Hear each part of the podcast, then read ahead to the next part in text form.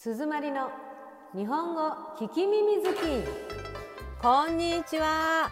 日本語大好きな皆さん。日本語の芸人鈴まりです。このポッドキャストは初級が終わった学習者の皆さんにちょうどいいレベル。だからたくさん聞いてちょっと頑張ったら中級へ行けるよ。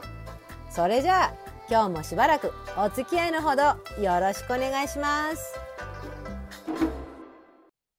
第22話、お盆が来る。スーパーに入ったら、雰囲気がいつもと違うのに気がつきました。まずはじめに野菜や果物があって、それから魚や肉という順番は同じなんですが、今日はなんだか華やかだと思ったら、なるほど、お花が目につくところにたくさん並んでたんです。見てると、たくさんの人が買っていきます。そうだ、私も買わなきゃ。仏壇に飾る花。仏壇というのは、亡くなった家族を思い出として飾る、うーん、家のような家具です。毎日、水とご飯を差し上げます。毎日、おはようとおやすみを言います。いい匂いのする花も欠かせません。日本で一番よく売れるのは仏壇用の花だと聞いたことがあります。うちの仏壇には夫のお母さんとお父さんがいます。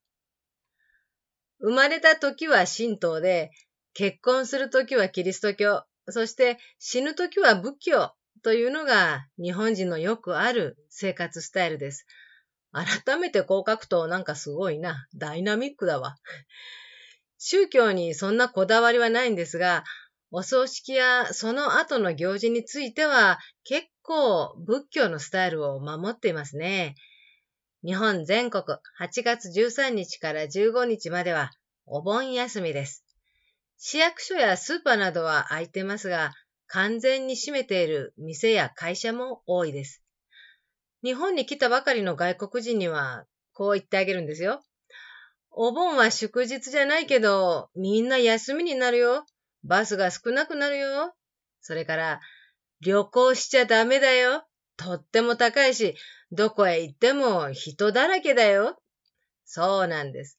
お盆休みに何をしているかというと、みんな一斉にふるさとの家に帰ろうとします。帰省ラッシュといって、新幹線や飛行機の予約が取りにくくなります。本当はね、ふるさとの家に家族がみんな集まって、亡くなったおじいちゃんやおばあちゃんがこちらの世界に帰ってくるのを迎える習慣なんです。13日に来て15日に帰ることになってます。あっちの世界からこっちの世界へ2泊3日の団体旅行というわけです。怖い？いいえ、家族なら怖くない。小さい頃は父に手を引かれてお墓参りによく行ったものです。さあ、おばあちゃんと一緒に帰ろうな。おばあちゃんどうやって帰ってくるん？お父ちゃんがおぶってるねん。ああ、重いわ。うっそ、見えへんで。父によると、13日は迎えに行くけど、15日は勝手に帰ってもらうのだそうです。いや、それ大人が忙しいから行くの面倒なだけでしょ。と、今はわかります。京都の人は山に火を焚いて壮大に亡くなった方をお送りしています。日本は夏の祭りの時、花火をよくあげます。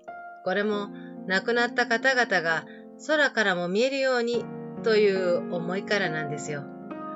私たちは元気です。今の世の中頑張って生きてます。どうか遠いところから見守っていてください。とお願いしてるんです。父が亡くなってもう27年になります。コロナで花火は今年も中止です。